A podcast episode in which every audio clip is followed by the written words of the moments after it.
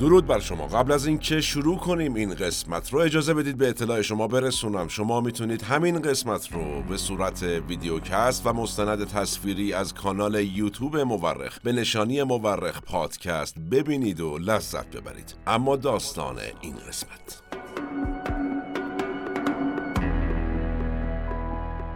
این است فریاد ما. این است آرزوی ما. صلح در تمام دنیا. اگر یه نگاهی بندازید به عکس های یادبود دختر بچه‌ای به نام ساداکو ساساکی در پارک صلح شهر هیروشیمای ژاپن این عبارت رو می‌بینید.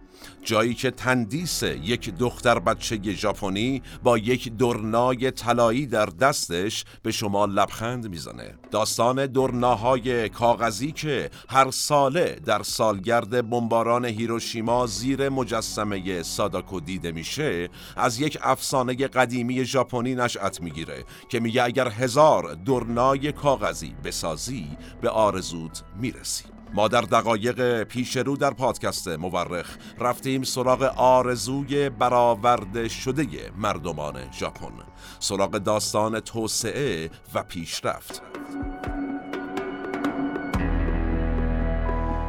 سلام من احمد آشمی هستم و این اپیزود هفتاد و سوم از پادکست مورخه که شهریور ماه 1402 منتشر میشه.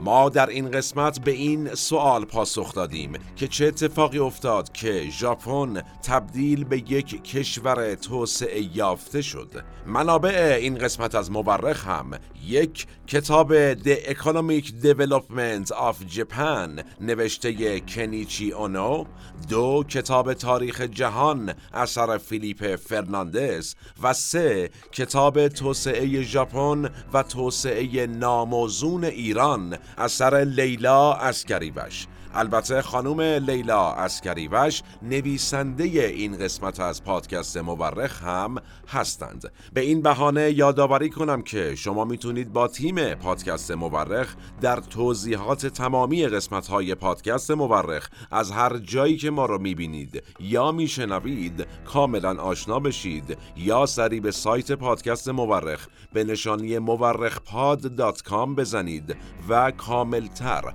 با تیم مورخ آشنا بشید. به اعتقاد اغلب مورخین تاریخ بیش از آن که علم باشه یک هنره هنره کنار هم گذاشتن شواهد. ما در پادکست مورخ هر بار یکی از پازل های تاریخ رو کنار هم می‌ذاریم. لازم به یادآوری نیست که شما تمامی قسمت های مورخ رو می‌تونید به شکل مستند تصویری یا ویدیو پادکست از طریق یوتیوب مورخ به نشانی مورخ پادکست ببینید و بشنوید و لذت ببرید. نظر فراموش نشه و نوش گوش هاتون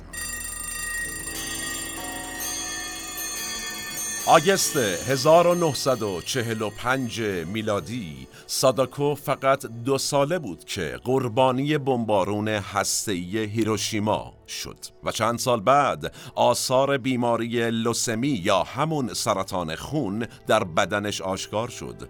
ساداکو به توصیه دوستش شروع به ساختن درناهای کاغذی کرد تا شاید سلامتیشو دوباره به دست بیاره اما فقط تونست 644 درنا بسازه و 25 اکتبر 1955 زمانش به پایان رسید و در دوازده سالگی از دنیا رفت.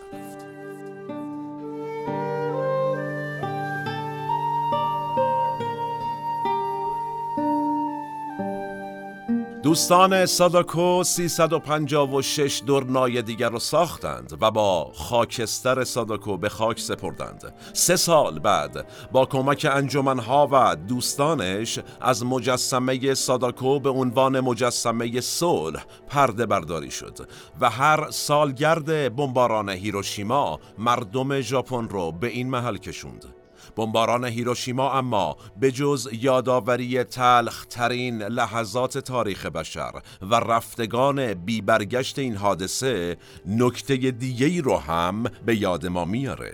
ژاپن قدرتمند در جنگ جهانی دوم. اون زمان برای خیلی ها سوال بود که چطور یک کشور آسیایی تونسته انقدر قدرت بگیره که دنیا رو بترسونه؟ انگار قرار بود رفاه و پیشرفت و این مسائل همش برای دنیای غرب باشه و یک کشور آسیایی از اساس گرفتار جبر جغرافیایی.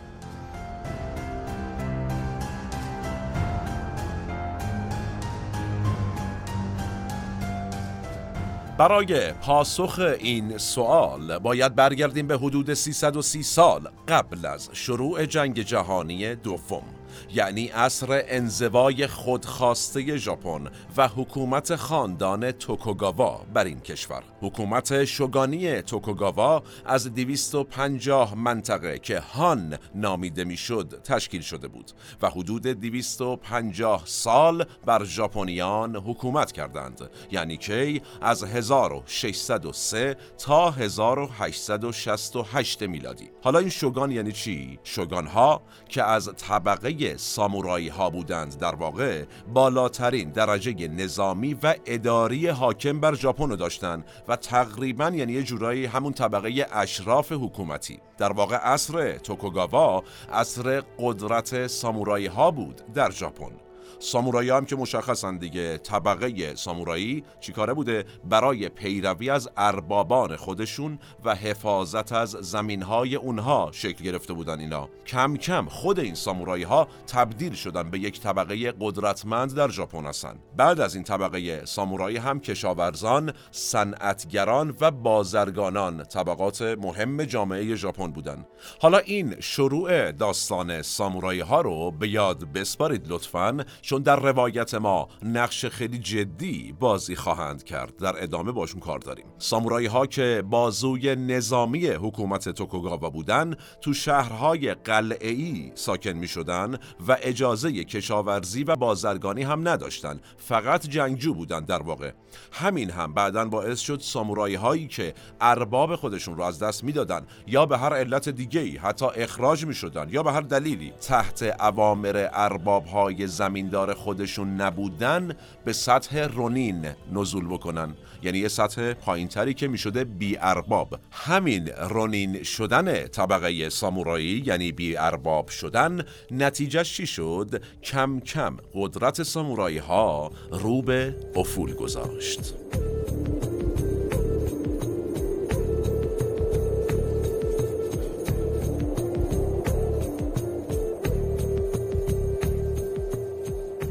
حالا باز در ادامه قطعا برمیگردیم سراغ سامورایی ها اما قبلش یکم به حکومت خاندان توکوگاوا بپردازیم ها. مهمترین کاری که در اقتصاد انجام می‌داد این خاندان توکوگاوا یعنی قدرت اقتصادیش وابستگیش به کشاورزی و مالیات بود که این مالیات هم کشاورزا به صورت کیسه های برنج پرداخت می‌کردن در اون دوران اوضاع احوال معاش مردم ژاپن به طور کلی گل و بلبل بوده. آقای ایهارا سایکاکو رمان نویس بزرگ اون دوران ژاپن تو یکی از کتاباش که اسمش هست انبار خانواده ژاپنی به شکل استعاری اوضاع احوال جامعه ژاپن رو در دوران حکومت توکوگاوا اینطوری شهر میده. نوشته که آسمان هیچ نمی‌گوید و سراسر زمین زیر سلطه خاموش آن ثروتمند و ثروتمند تر می شود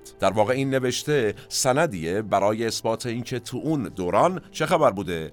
ثروت خاندان توکوگاوا قطعا چشمگیر بوده.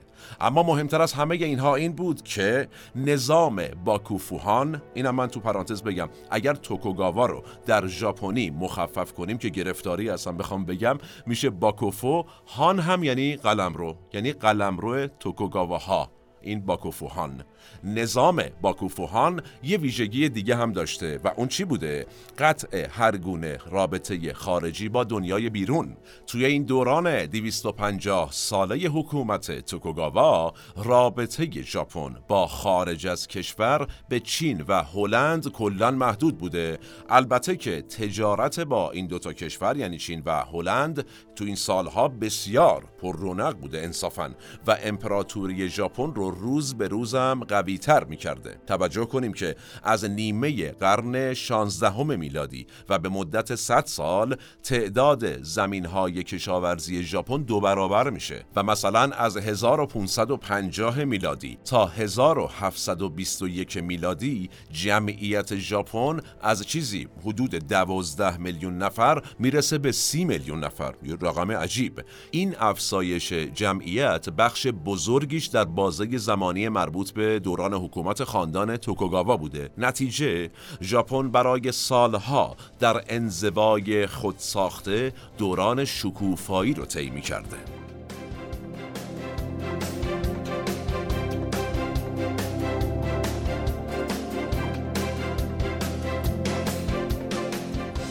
خب حالا چرا ژاپن خودش رو منزوی کرده بود؟ یکی از دلایلش دین بود جلوگیری از نفوذ مسیحیت.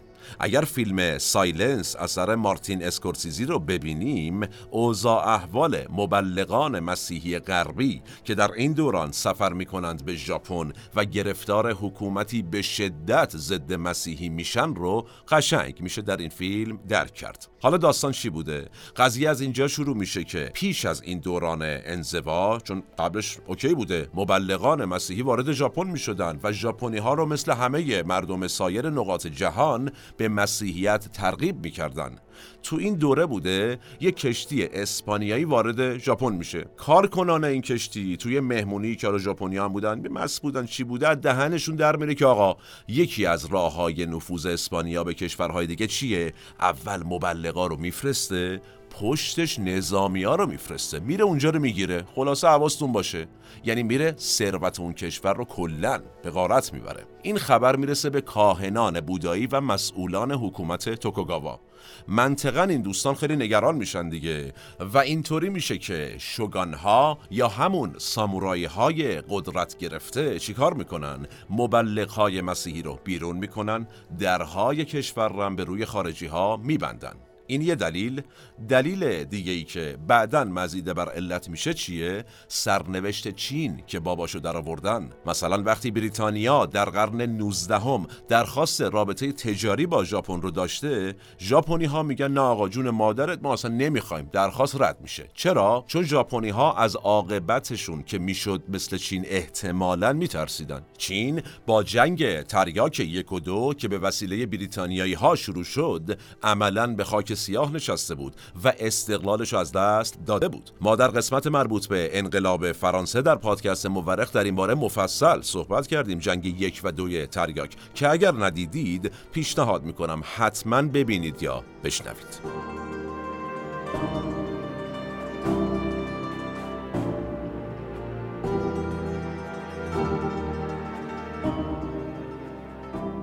هر دری بالاخره باز میشه. دوران انزوا بالاخره به پایان رسید. حالا چی شد که این انزوا شکست؟ برای پاسخ این سوال باید یکم از وضعیت اجتماعی و سیاسی اون دوران ژاپن صحبت کنیم. سال 1833 تا 1836 میلادی یک قحطی عجیب غریب و سنگینی در ژاپن به وجود میاد. دلیل این قحطی هم چی بوده؟ تغییرات آب و هوایی و کمبود محصولات کشاورزی باعث چی میشه؟ نارضایتی مردم و شورش مردم و اعتراض مردم. محققان تاریخی میگن حدود 465 قیام روستایی و 101 قیام شهری تو این مدت رخ میده تو این حدود سه سال. یعنی اون رونقی که در ژاپن منزوی دیده می‌شد تا به الان به دلیل قحطی دیگه از بین رفته بود و جاشو داده بود به چی؟ به نارضایتی مردم. حالا اثر قحطی و تحولات بعد از قحطی فقط مختص ژاپن نیست در تاریخ نگاه کنیم. یه مثال توی ایرلند یه قحطی میاد باعث میشه که مردم ایرلند سال 1845 برن شال و کلا کنن رژیم شنج انقلاب برای استقلال از بریتانیا. حتی تو ایران یکی از دلایل تغییرات قحطی بود. مثلا سال 1914 تا 1917 میلادی در ایران قحطی میاد وضعیت مشروط خواه کلا وخیم میشه و حس نیاز به یک منجی مثل رضاخان پهلوی رو در ذهن مردم جدیتر می‌کنه. چقدر جالبه. حالا چرا این قحطی توی ژاپن انقدر مهم شد؟ یعنی این سال 1833 تا 1836 میلادی بخش های زیادی از ژاپن بر اثر قحطی خسارت جدی دید و یه سری از قلمروهای ژاپن که توسط حاکمان فئودالی یعنی ملاکان و زمینداران اداره می‌شد و اصطلاحا بهشون می‌گفتن دایمیو تونستن تو این دوره قحطی ها اثرات منفی قحطی ها رو خونسا کنن. و دلیل موفقیتشون هم وضعیت آب و هوایی بهتر اون مناطق بوده که اونا بودن. ژاپن تو اون دوره حدود 260 دایمیو داشته و دایمیوهای موفق یعنی اون قلمروهایی که توسط حاکمان فئودالی اداره می‌شد موفقاشون دست کیا بوده؟ دست یه سری از خاندانها بوده. یه سری خاندانهای بزرگ و موفق. مثلا خاندانهای ساتسوما هایزن چوشو و ساگا. این خاندان ها و اسامیشون رو اینایی که الان بنده عرض کردم ساتسوما هایزن چوشو و ساگا رو قطعا به یاد بسپارید. لطفا در ادامه باهاشون کار داریم مفصل. چرا؟ اینا تونستن حسابی اصلاحات گسترده اقتصادی بکنن در ژاپن اون زمان و حتی شیوه های کشاورزی رو تغییر بدن. این تغییرات کشاورزی که بسیار مهمه اینا به کنار تربیت نخبگانی که ژاپن رو کردند. ژاپن به کنار.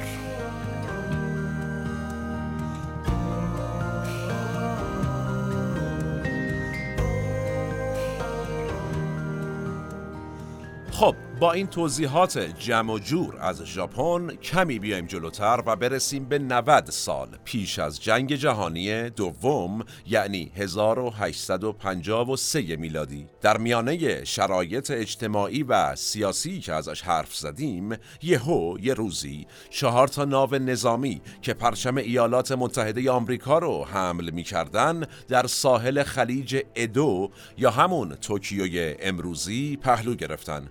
این چهار ناو معروف به کشتی های سیاه و به فرماندهی ژنرال پری حامل پیامی بود از طرف دولت آمریکا. مبنی بر چی؟ مبنی بر اینکه حکومت ژاپن فقط سه روز مهلت دارد تا معاهدات آمریکا را بپذیرد. چه معاهداتی؟ گشایش روابط تجاری، حفاظت از کشتی های خراب شده آمریکایی و تدارک زغال سنگ و بقیه ملزومات برای کشتی های تجاری آمریکا در بنادر دیگر ژاپن. ساموئل ویلیامز مترجم این هیئتی که از آمریکا رفته بود معاهده زوری امضا بکنه تو خاطراتش میگه که یانکی های جهانگیر آمده بودند تا به عنوان یک تمدن والاتر که با توفیق علم و روحیه ابداع جایگاهی برتر پیدا کرده بودند به بیعلاقگی و جهالت طول و دراز ژاپن پایان دهند. قبل از این هم جالبه. برخی نشریات اروپایی و آمریکایی نوشته بودند این بار درهای بسته گشوده یا شکسته خواهند شد.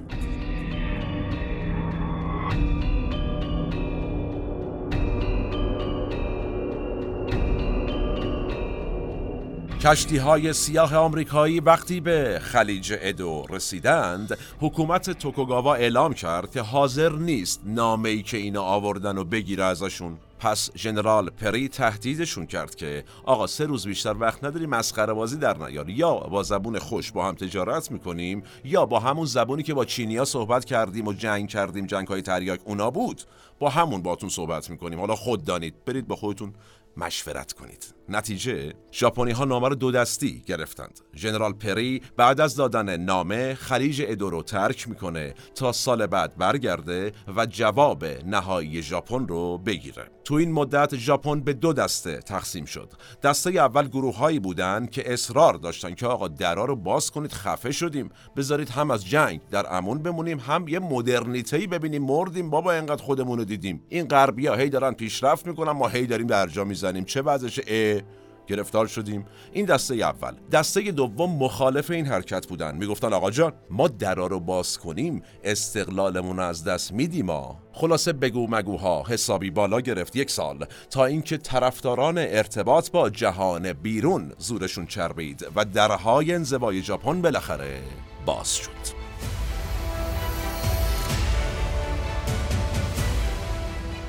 معاملات غرب با ژاپن شروع شد و به محبت پایین بودن ارزش نقره ژاپن در ازای طلای جهانی غربی ها حسابی از معاملات سود می بردن.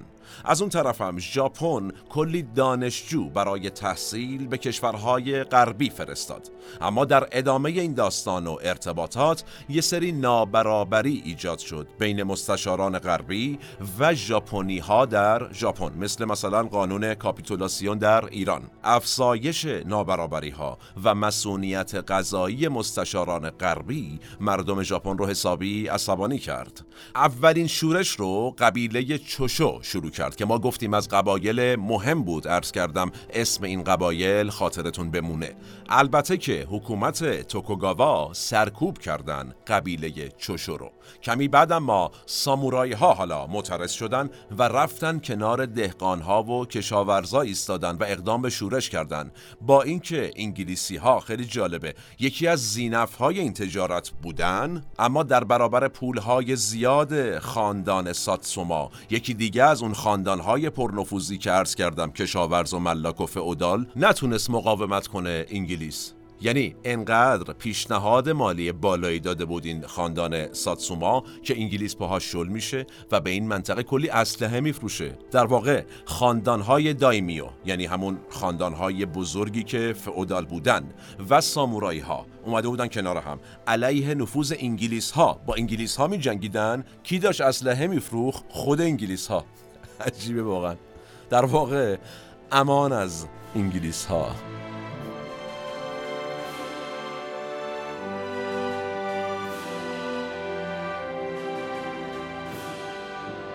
در نهایت چندین منطقه از دایمیوها و شوگانها یعنی فئودالها و سامورایها با هم متحد شدن حکومت 250 ساله توکوگاوا رو برانداختند و یک پسر 16 ساله به نام ساچینومیا ملقب به میجی رو به امپراتوری برگزیدند. کی؟ سال 1868 میلادی.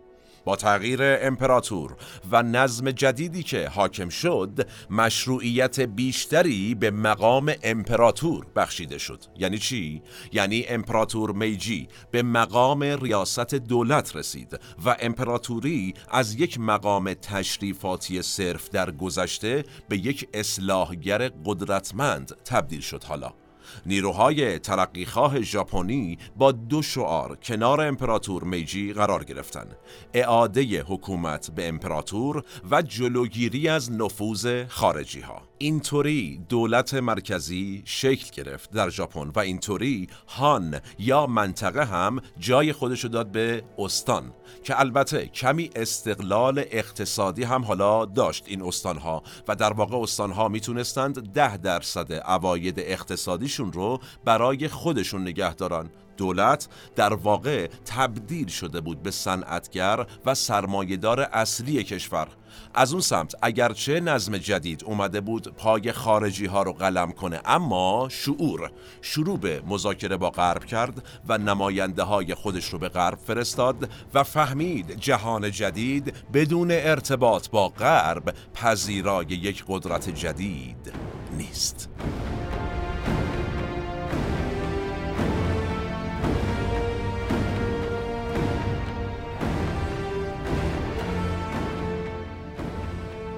خب قبل از ادامه داستان امپراتوری میجی و اصلاحات گستردهش یه دقیقه برگردیم یه سری به سامورایی ها بزنیم.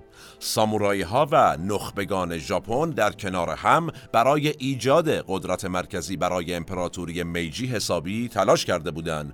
ولی ورود مدرنیته غربی باعث شد سامورایی ها به نیروی به درد نخور برای ژاپن مدرن تبدیل بشن. عملا شیوه سامورایی ها دیگه مورد پسند امپراتور و نخبگان حاکم نبود.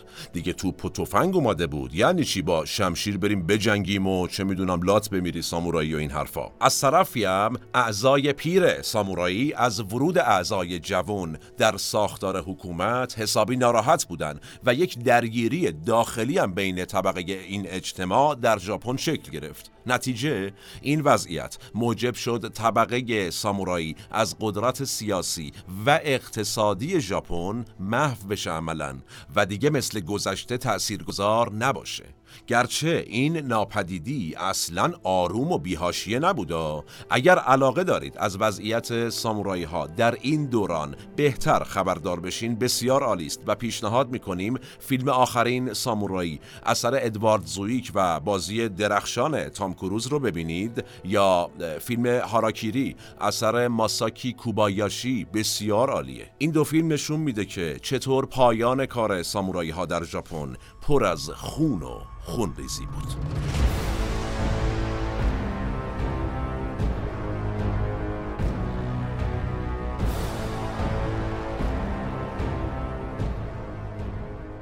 این دو فیلم رو دیدید حتما نظرتون رو برای ما اینجا کامنت کنید. حالا با حذف مزاحمانی به اسم سامورایی ها یا همون شگان ها حکومت میجی با تثبیت موقعیت خودش دیگه بنا رو گذاشته بود بر صنعتی کردن و حمایت از صنعت نوپای داخلی و اینجوری شد که مسیر توسعه رو طی کرد عملا ژاپن.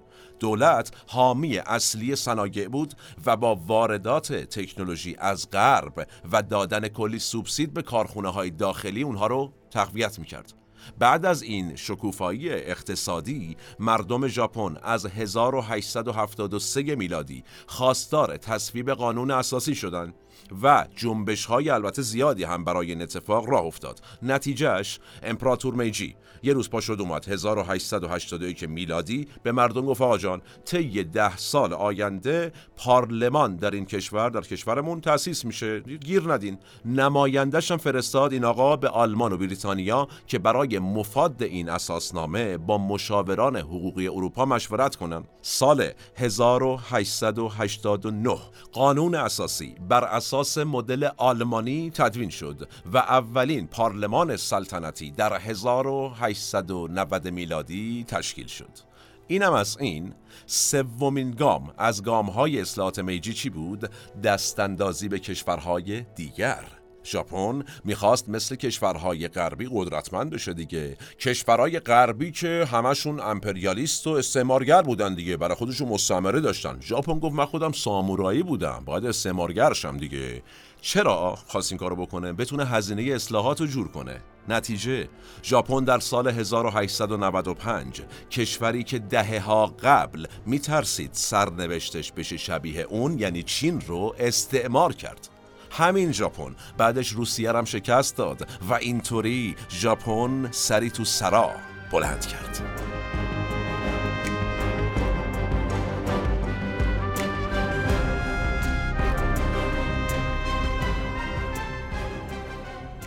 حالا آوازه این کشور آسیایی که تونسته بود هم پای غربی ها استعمارگر باشه حالا به گوش دنیا هم رسیده بود. اصلاحات میجی سه تا هدف عمده داشت که هر سرم به دست آورده بود. یکی صنعتی سازی بود دومی ایجاد پارلمان ملی و سوم توسعه خارجی. متکی البته بر توسعه نظامی. بعد از این اصلاحات ژاپن دیگه یک کشور منزوی و دور افتاده نبود. البته درسته که همه این دستاوردها به پای امپراتوری میجی نوشته شده. اما یه محقق ژاپنی به نام آقای کنیچی اونو در کتابش نوشته که یکی از منابع ما هم هست نوشته که ظهور ژاپن به عنوان یک کشور صنعتی غیرغربی بسیار طبیعی بود. دیدگاه سنتی ژاپن رو عقب مانده فرض می کرد اما این دیدگاه نادرست است. در اصل ژاپن در دوره توکوگاوا و انزوای خودخواستش به سطحی از توسعه رسیده بود و اقتصاد ملیش به درجه ای از یک پارچگی رسیده بود که بتونه سریعا خودش رو با پیشرفت جهان غرب تطبیق بده. و با شکست این انزوا عملا تطبیق هم داد.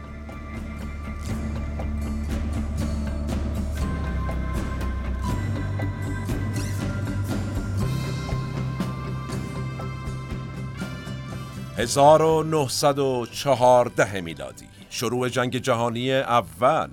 اینجا جاییه که شکوفایی اقتصادی ژاپن به اوج خودش می‌رسه. کشورهای اروپایی که حالا جنگ جهانی اول درگیرشون کرده مجبور میشن به کالاهای ژاپنی و آمریکایی رو بیارن. کشوری که مستقیم درگیر جنگ نبود. هم ژاپن هم آمریکا. در طول جنگ جهانی اول رشد ناخالص داخلی ژاپن بیش از دو برابر شد. اینجا مرحله ایه که یه طبقه اقتصادی جدید به نام ناریکین شکل می‌گیره در ژاپن و حسابی هم ثروتمند میشه این طبقه.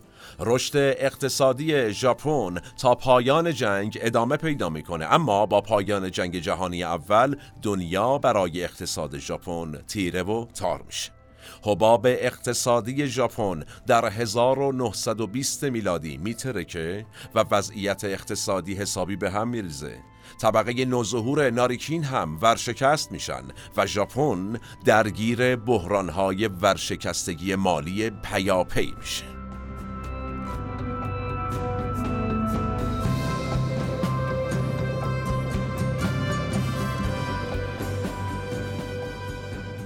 تو این وضعیت ژاپن چندین سال درگیر کودتاهای نظامی توسط گروه های ملی گرایی بود که قصد به دست گرفتن قدرت و برپایی نظام جدیدی باز هم تحت فرمان امپراتور داشتند. اگرچه نتیجه این کودتاها ترور چندین وزیر مثل وزیر کشور و وزیر اقتصاد بود ولی در نهایت هیچ کدوم موفقیت آمیز نبود. اما این اوضاع احوال باعث نشد که ژاپن از ساخت صنایع سنگین نظامی و البته صنایع شیمیایی دست بکشه و موفق هم بود اتفاقا در این حوزه ها نتیجهش هم حمله ژاپن بود به چین در 1931 میلادی. حمله به منچوری که بسیار هم جنایت آمیز بود و همین کار سرآغاز ورود مشکلات به جامعه ژاپن شد. در واقع جنگ در منچوری باعث حضور تمام و کمال ژاپن در جنگ جهانی دوم شد. چطور؟ عرض می‌کنم.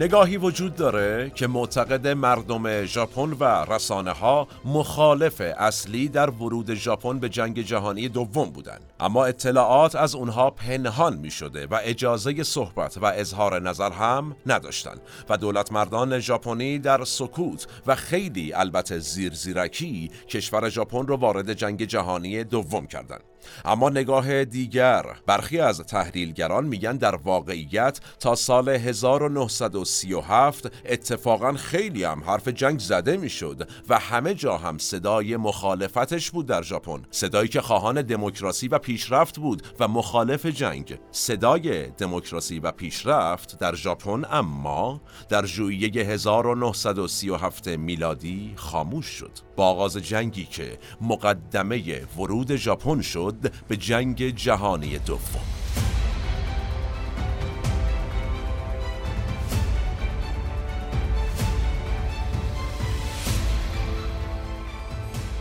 شب هفتم ژوئیه 1937 در حالی که نیروهای ژاپنی در حال مانور بودند صدای چند گلوله از حوالی پل مارکوپولوی چین شنیده شد.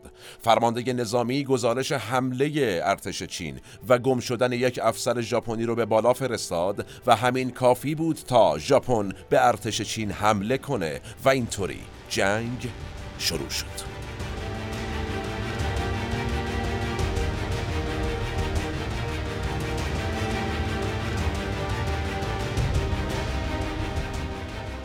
بذارید از تاریخ بپرسیم. واقعیت چی بوده؟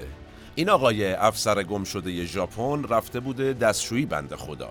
ارتش چین هم گلوله ها از دستش در رفته بوده بدبخت.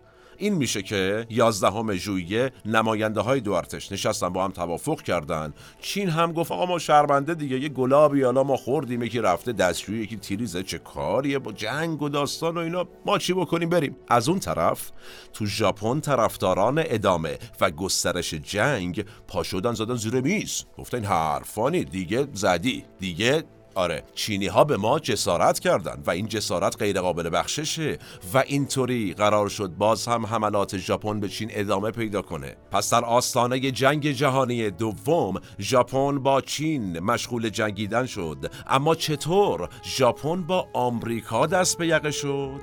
عرض می‌کنم.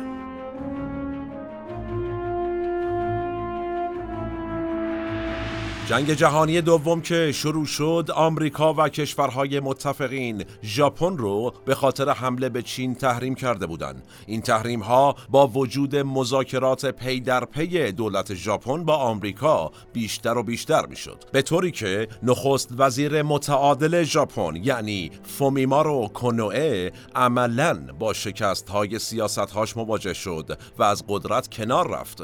حاصل این وضعیت روی کار اومدن یک ژنرال ارتشی به نام هیدکی توجو بود. توجوی جنگ طلب دیگه به مذاکرات بسنده نکرد و به اقدامات دیگه دست زد. ما در رابطه با آقای توجو در قسمت هفتم جنگ جهانی دوم از پادکست مورخ ما هشت قسمت پرداختیم بهش که عنوان اون قسمت هفتم بود دالان پارسی. مفصل صحبت کردیم که پیشنهاد می‌کنم ندیدید حتما ببینید یا بشنوید.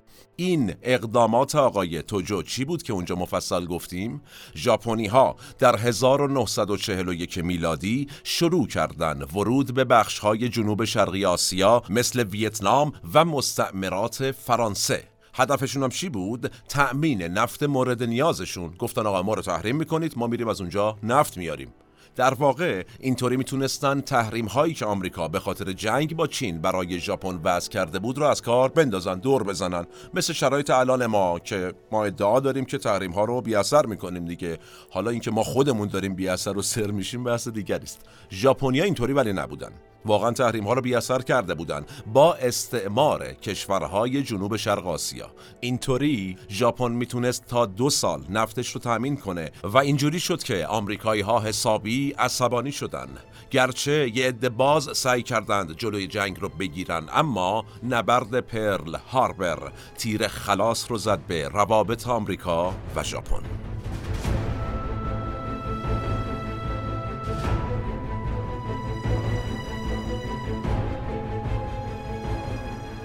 با شدت گرفتن تحریم ها یه بار سفیر آمریکا در ژاپن به وزارت امور خارجه تلگراف زد و به روزولت رئیس جمهور وقت آمریکا گفت که آقا جان اینطوری اقتصاد ژاپن رو نابود می‌کنی یا؟ بعدم ژاپن دست به هاراکیری می‌زنه. حالا بیا درستش کن. یعنی اینا هاراکیری ملی کنن ما بیچاره ایم.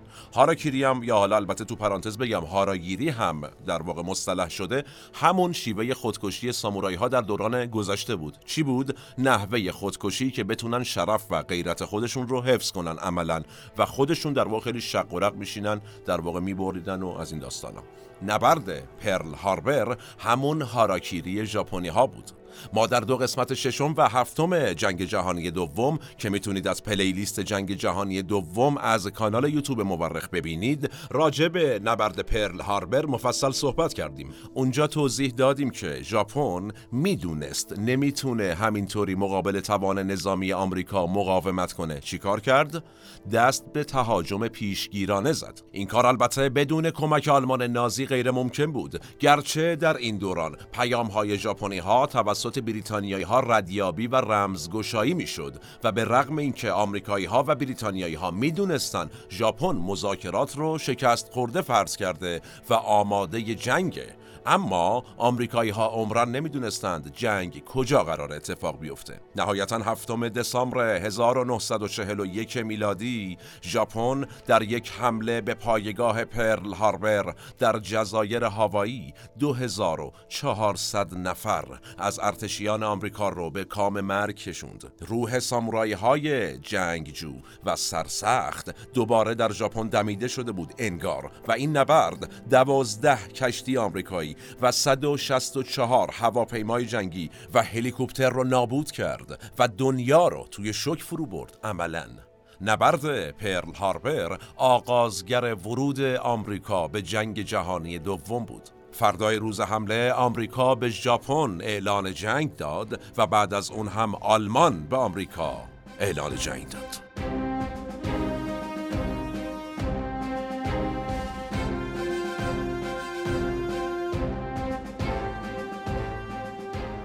ما قبلا و در مجموع قسمت مربوط به جنگ جهانی دوم به این دوران خونین مفصل پرداختیم و نتیجتا اینجا به جزئیاتش دیگه ورود نمی کنیم. اما نقطه پایان این جنگ خونین بمباران اتمی مردم هیروشیما و ناگازاکی بود جایی که تا سالها بعد آرزوهای کودکانش رو حتی درناهای کاغذی افسانه هم برآورده نمی کردند شینزو آبه کسی که طولانی ترین دوره نخست وزیری رو در ژاپن داشت و البته متاسفانه سال گذشته ترور شد و جون خودش را از دست داد توی یک یادداشت درباره علت شروع جنگ جهانی دوم می نویسه ژاپن در ابتدا قرار به جنگ نداشت. اما با شروع رکود بزرگ ژاپن در میان کشورهای غربی که کلی مستعمره و پول داشتند دچار انزوا شد. شینزو آبه میگه ژاپن در انتها به خاطر بنبست های اقتصادی و دیپلماتیک و مشکلات سیاسی داخلی نتونست از جنگ جلوگیری کنه.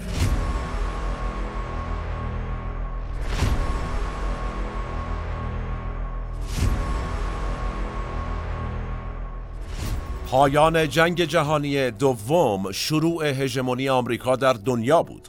کشورهای غربی که حسابی از جنگ خسارت دیده بودند به آمریکا و کمکهای مالیش اتکا کردند تا از بحران خارج بشن. ژاپن هم البته با وجود اینکه با آمریکا حسابی گلاویز شده بود شامل دکترین ترومن شد. یعنی چی؟ یعنی جزو کشورهایی بود که جزو طرح نجات کشور آمریکا بود. لیست کشورهای آسیب دیده از جنگ جهانی دوم که قرار بود آمریکا بهشون کمک اقتصادی بکنه همین لیست بود. پایان جنگ برای ژاپن پایان اصر امپراتوری ها هم بود. دولت مرکزی ژاپن به حیات خودش ادامه داد اما از این به بعد باید تابع دستورات آمریکا می بود. ژنرال مک آرتور مسئول خلع سلاح و کنترل ارتش ژاپن شد و به ژاپن دستور داد تا یک کشور دموکراتیک باشه. ژاپنیا هم گفتند. چشم.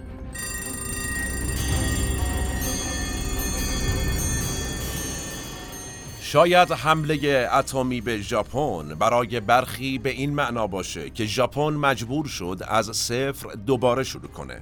اما در واقع این اتفاق نیفتاده بود چون این حملات در نهایت باعث تخریب های اصلی ژاپن نشده بود و ژاپن می‌تونست با کمک هایی که از آمریکا و غرب دریافت می‌کنه خسارت های ناشی از جنگ رو جبران کنه و همینطور هم شد. به همین دلیل هم شینزو آبه در هفتادمین سالگرد حوادث هیروشیما می نویسه تاریخ ما سخت و دردناک است و کاری که شد قابل برگشت نیست. هر یک از آنها یعنی کشته شده ها زندگی، رؤیا و خانواده محبوب خود را داشتند. اکنون نیز خود را بی زبان می بینم و قلبم از نهایت اندوه به هم می خورد. ژاپن توانست در دوران پس از جنگ به جامعه بین المللی بازگردد. با استفاده از این فرصت و در هفتادمین سالگرد پایان جنگ ژاپن مایل است از همه ملت ها و همه مردمی که تمام تلاش خود را برای آشتی انجام دادند تشکر صمیمانه خود را ابراز کند. زمان ما به فرجام رسید و کلام ما هم. من احمد آشمی هستم و تنها نیستم. این اپیزود هم به همت تیم پادکست مورخ در استودیو پیکان تهیه و تولید شد. تا چند روز آتی و موضوع جذاب بعدی سالم باشید و در صلح. شما رو به تاریخ میسپارم و میبینمتون.